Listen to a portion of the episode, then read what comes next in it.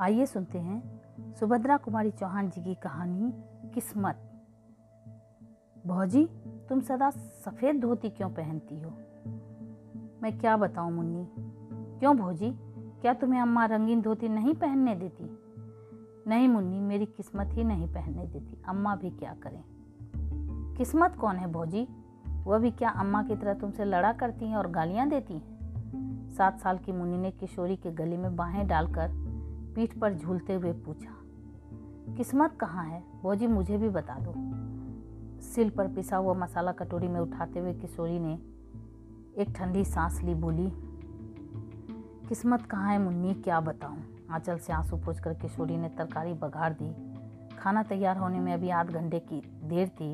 इसी समय मुन्नी की माँ गरजती हुई चौके में आई, बोली, दस साढ़े दस बज रहे हैं, अभी तक खाना भी नहीं बना। बच्चे क्या भूखे ही स्कूल चले जाएंगे? बाप रे बाप, मैं तो इस कुलच्छनी से हैरान हो गई। घर में ऐसा कौन सा भारी काम है जो समय पर खाना भी तैयार नहीं होता है? दुनिया में सभी औरतें काम करती है, या तू ही अनोखी काम करने वाली है। एक सांस में मुन्नी की माँ इतनी बातें कह गई और पाटा बिछाकर चौके में बैठ गई। किशोरी ने डरते डरते कहा, अम्मा जी अभी तो नौ ही बजे हैं, आध घंटे में सब तैयार हो जाता है, तुम क्यों तकलीफ करती हो? चिमटा खींचकर किशोरी को मारती हुई सास बोली, तू सच्ची और मैं झूठी। दस बार डांट से कह दिया कि जवान न लड़ाया कर, पर मुंह चलाए ही जा, चली जाती है। तू भूली किस घमंड में है? तेरे सरीखी पचास को तो मैं उंगलियों पर न चालूं। चल हट, निकल चौके से। आंसू पोंछती हुई आँख पोंछती हुई किशोरी चौके से बाहर हो गई। जरा सी मुन्नी अपनी माँ का यह कठोर व्यवहार विस्मय भरी आंखों से देखती रह गई। किशोरी के जाते हुए भी चुपचाप उसके पीछे चली, किंतु तुरंत ही माता के डांट से वह लौट पड़ी। इस घर में प्रायः प्रतिदिन ही इस प्रकार का होता रहता था। बच्चे खाना खाकर समय से आध घंटे पहले ही स्कूल पहुँच गए। खाना खाकर जब मुन्नी की माँ हाथ धो रही थी, तब उनके पति रामकिशोर मुवक्किलों से किसी प्रकार की छुट्टी पाकर घर आए। सुनसान घर देखकर बोले, बच्चे कहाँ गए सब? नथु ने फुलाते हुए मुन्नी की माँ ने कहा, स्कूल गए और कहाँ जाते, कितना समय हो गया, कुछ खबर भी है?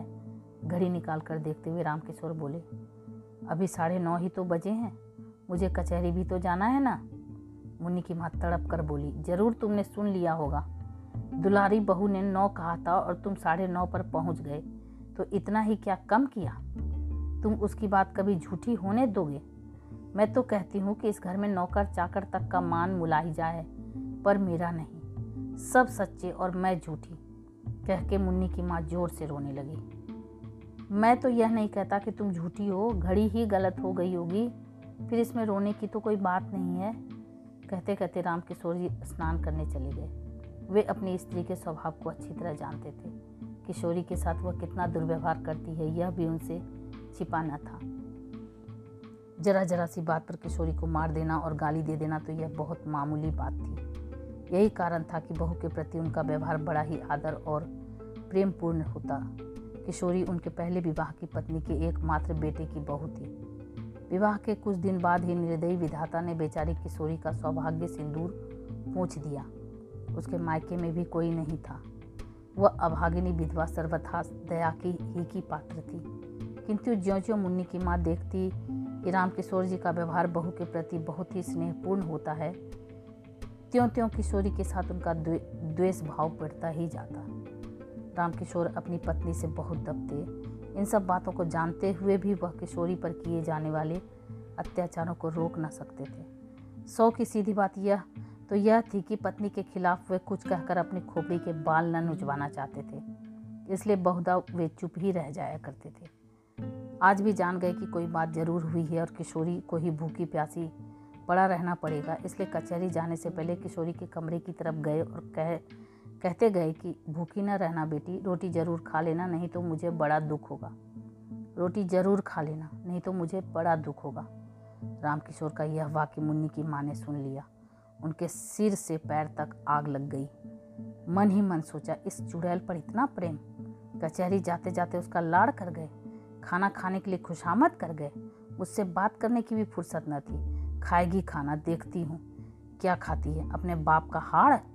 मुन्नी की माँ ने खाना खा चुकने के बाद सबका सब खाना उठाकर कहारिन को दे दिया और चौका उठाकर बाहर चली गई। किशोरी जब चौके में गई तो सब बर्तन खाली पड़े थे। भात के बटुए में दो तीन कण चावल के चिपटे थे। किशोरी ने उन्हीं को निकाल कर मुँह में डाल लिया और पानी पीकर अपनी कोठरी में चली आई।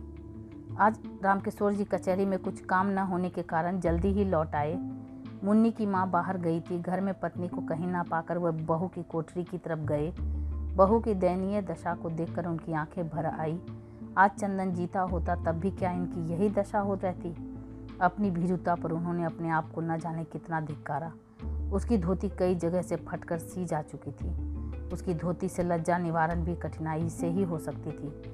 बिछौनों के नाम से खाट पर कुछ चीथड़े पड़े थे। जमीन पर हाथ का तकिया लगाए वो पड़ी थी। उसको झपकी सी लग गई। पैरों पैरों की आहट पाते ही वह तुरंत उठ बैठी। रामकिशोर जी को सामने देखते ही संकोच से जरा घूंघट सरकाने के लिए उसने ज्यों ही धोती खींची, धोती फट गई। हाथ का पकड़ा हुआ हिस्सा हाथ के साथ नीचे चला आया। रामकिशोर ने उसका कमल सा मुरझाया हुआ चेहरा और डबडबाई हुई आँखें देखी। उनका स्नेह हृदय स्नेह से कातर हो उठा। वे ममत्व भरे मधुर स्वर में बोले, तुमने खाना खा लिया है बेटी? किशोरी के मुंह से निकल गया, नहीं।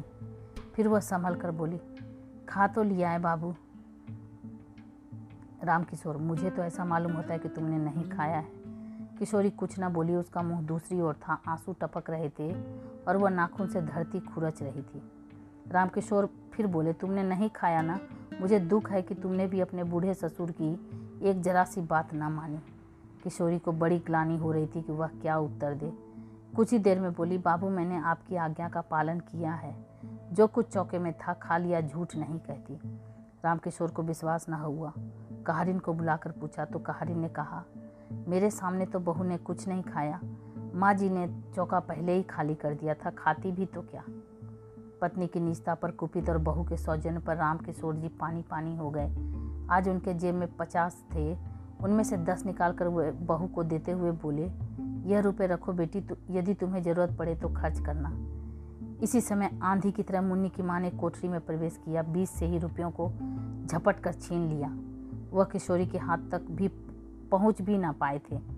गुस्से में तड़प कर बोली, बाप रे बाप, अंधेर हो गया। कलयुग जो न करावे सो थोड़ा ही है। अपने सिर पर की चांदी की तो लाज रखते। बेटी बहू के सूने घर में घुसते तुम्हें लाज भी ना आई।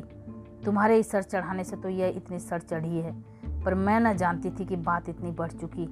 इस बुढ़ापे में भी गड़े गड्ढे में ही जा गिरे। राम राम, इसी पाप के बोझ से तो धरती दबी जाती है। वे तीर की तरह कोठरी से निकल गई। उनके पीछे ही रामकिशोर भी चुपचाप चले गए। वे बहुत वृद्ध तो न थे, परंतु जीवन में नित्य होने वाली इन घटनाओं और जवान बेटे की मृत्यु से वे अपने उम्र के लिहाज से बहुत बूढ़े हो चुके थे। ग्लानि और क्षोभ से वे बाहर बाहर की बैठक में जाकर लेट गए। उन्हें रह रह कर चंदन की याद आ रही थी। तकिए में मुंह छिपाकर वह रो उठे। पीछे से आकर मुन्नी ने पिता के गले में बाहें डाल दी। पूछे और पूछा, क्यों रोते हो बाबू? रामकिशोर ने विरक्ति के भाव से कहा, अपनी किस्मत के लिए बेटी। सवेरे मुन्नी ने भौजी के मुंह से भी किस्मत का नाम सुना था और उसके बाद उसे रोते देखा था। इस समय अब उसने पिता को भी किस्मत के नाम से रोते देखा तो उसने विस्मित होकर पूछा, किस्मत कहाँ रहती है बाबू? क्या वह अम्मा की कोई लगती है? मुन्नी के इस भोले भाले प्रश्न से दुख के समय भी रामकिशोर जी को हंसी आ गई और वे बोले, हाँ वह तुम्हारे तुम्हारी माँ की बहन है। मुन्नी ने विश्वास का भाव प्रकट करते हुए कहा, तभी वह तुम्हें भी और भौजी को भी रुलाया करती है। तो ये आप सुन रहे थे सुभद्रा कुमारी चौहान जी की कहानी किस्मत, रेणु की आवाज़ में। ऐसी ही अद्भुत कहानियों को सुनने के लिए मेरे चैनल को सब्सक्राइब करें, लाइक करें और शेयर करें। Thank you.